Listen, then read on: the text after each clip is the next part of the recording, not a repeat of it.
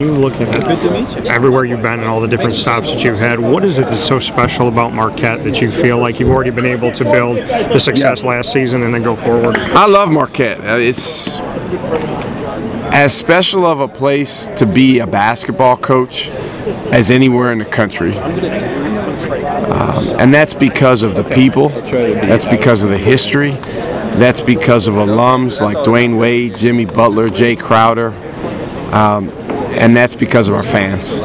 And so I'm really grateful every day to walk into the Al McGuire Center and to call that our home.